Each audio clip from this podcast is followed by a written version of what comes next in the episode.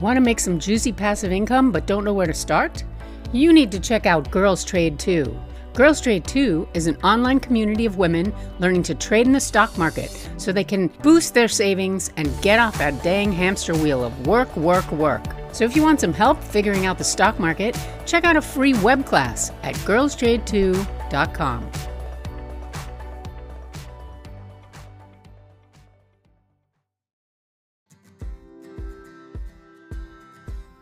Hey, this is Diana, the Bard of Hudson. What the heck does that mean? A bard is just a storyteller. So here I am to share stories with you. What was it like growing up in the 60s and 70s? Did I really meet Bob Marley on an airplane? I hope you enjoy listening to my crazy life and that it inspires you to share your stories in some way.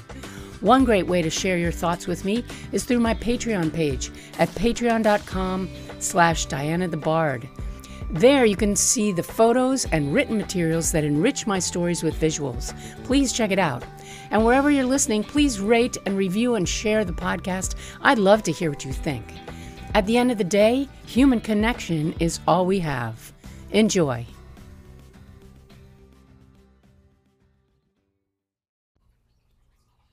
Hello, and welcome back. Today, I wanted to talk about dreams. I woke up this morning in the midst of a very strange dream. A dream wherein I was in a big empty house and I suddenly realized, oh gosh, I've been sleeping all night and there's a kitten that I've lost over at my art studio and I have to remember to go and try to find it and bring it back inside. So I was lost in this fog when I woke up this morning of big empty houses and lost kittens. and it made me think, hmm, I, I wanted to talk about dreams because I'm not one of these people who has a lot of dreams, actually. And so sometimes the ones that I have had in the past really stick out in my head. In fact, I, I had one that I just that just keeps coming back to me as an image long ago when I was married. That's long ago. Um, I dreamed a dream about my husband, and he was dancing down this driveway of a home that was near us. And I asked him, "What what are you doing?" And he said, "I'm dancing among the boxwoods because I feel compelled to do my interpretive dance to the afternoon of the faun." and he proceeded to strip himself naked and prance off down between the boxwoods, which were these large, huge hedges. And I just have this vivid memory, almost as if it really happened, of his long white body just weaving in and out of these hedgerows with the music of Debussy playing in the background. It was very funny, very funny. Um, but lately, my dreams have been all about big, empty houses. I had a very weird dream about spending a night in a big dorm room type place with a man that I was flirting with, and our heads were near each other as our beds were perpendicular. So we were whispering and kind of growing more intimate throughout the night as we talked. But it turned out that his old mom was in the bed next to him. And my daughter also knew her from some kind of healing circle or other. When the morning came, I wanted to somehow give him a chance to keep in touch with me. He went out to his truck, and I went to my car to search for a business card of all things. And I somehow had many other cards to advertise all sorts of projects that I was doing, which is actually very true of my life right now. but nothing with my personal information on it. And I found a berry, a strange little beige colored berry that I apparently thought was a downloadable PDF with my contact information on it, and I gave it to him. He looked at me very strangely, and I knew that I would never see him again.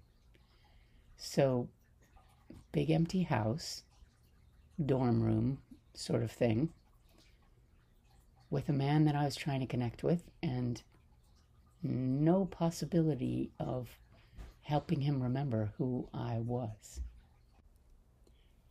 I looked this up in, of all things, checkmydream.com because, you know, they have an app for everything pretty much.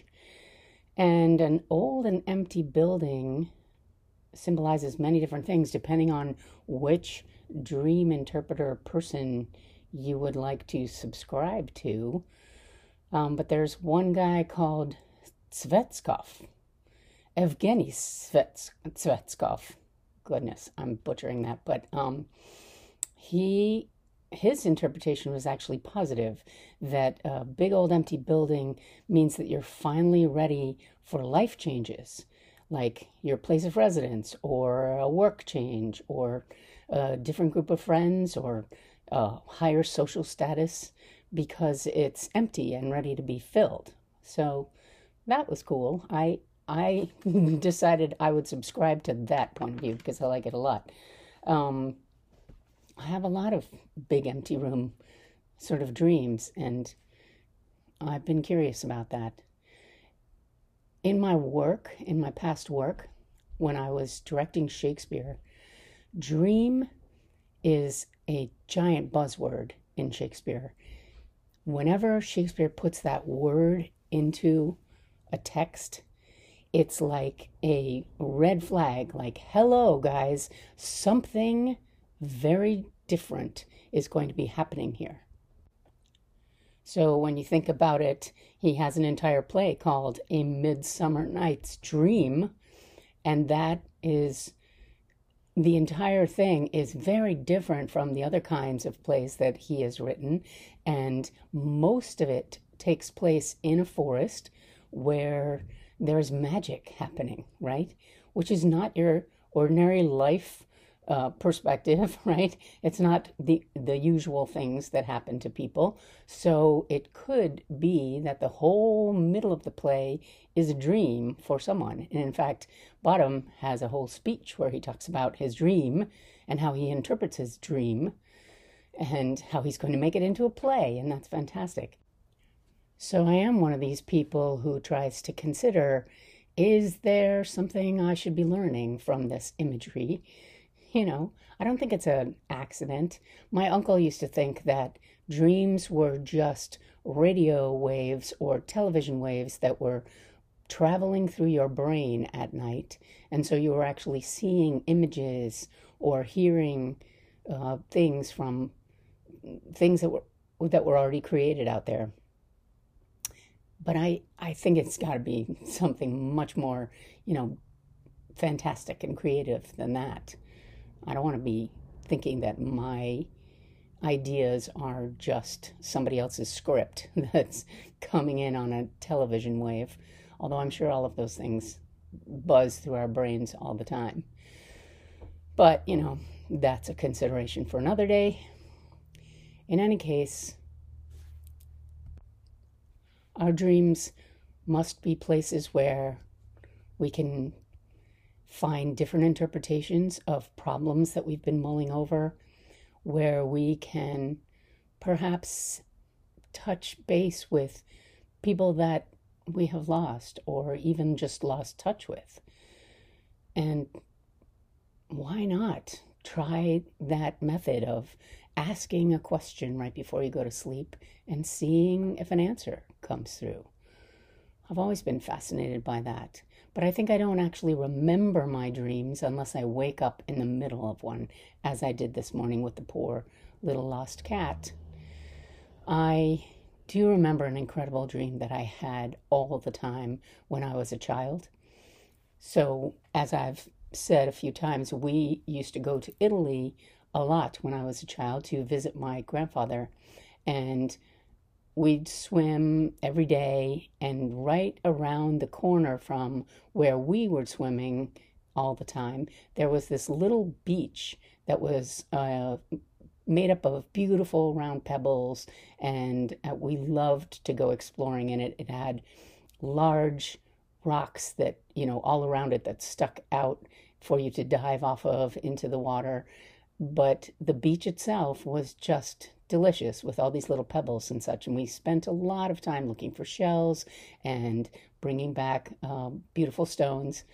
But it was the beach backed up to a very high, very um, solid, solid wall that had been built to support the train tracks, which traveled by right there um, underneath my grandfather's house, in fact, which I'll tell you about later, but and then right past this little beach.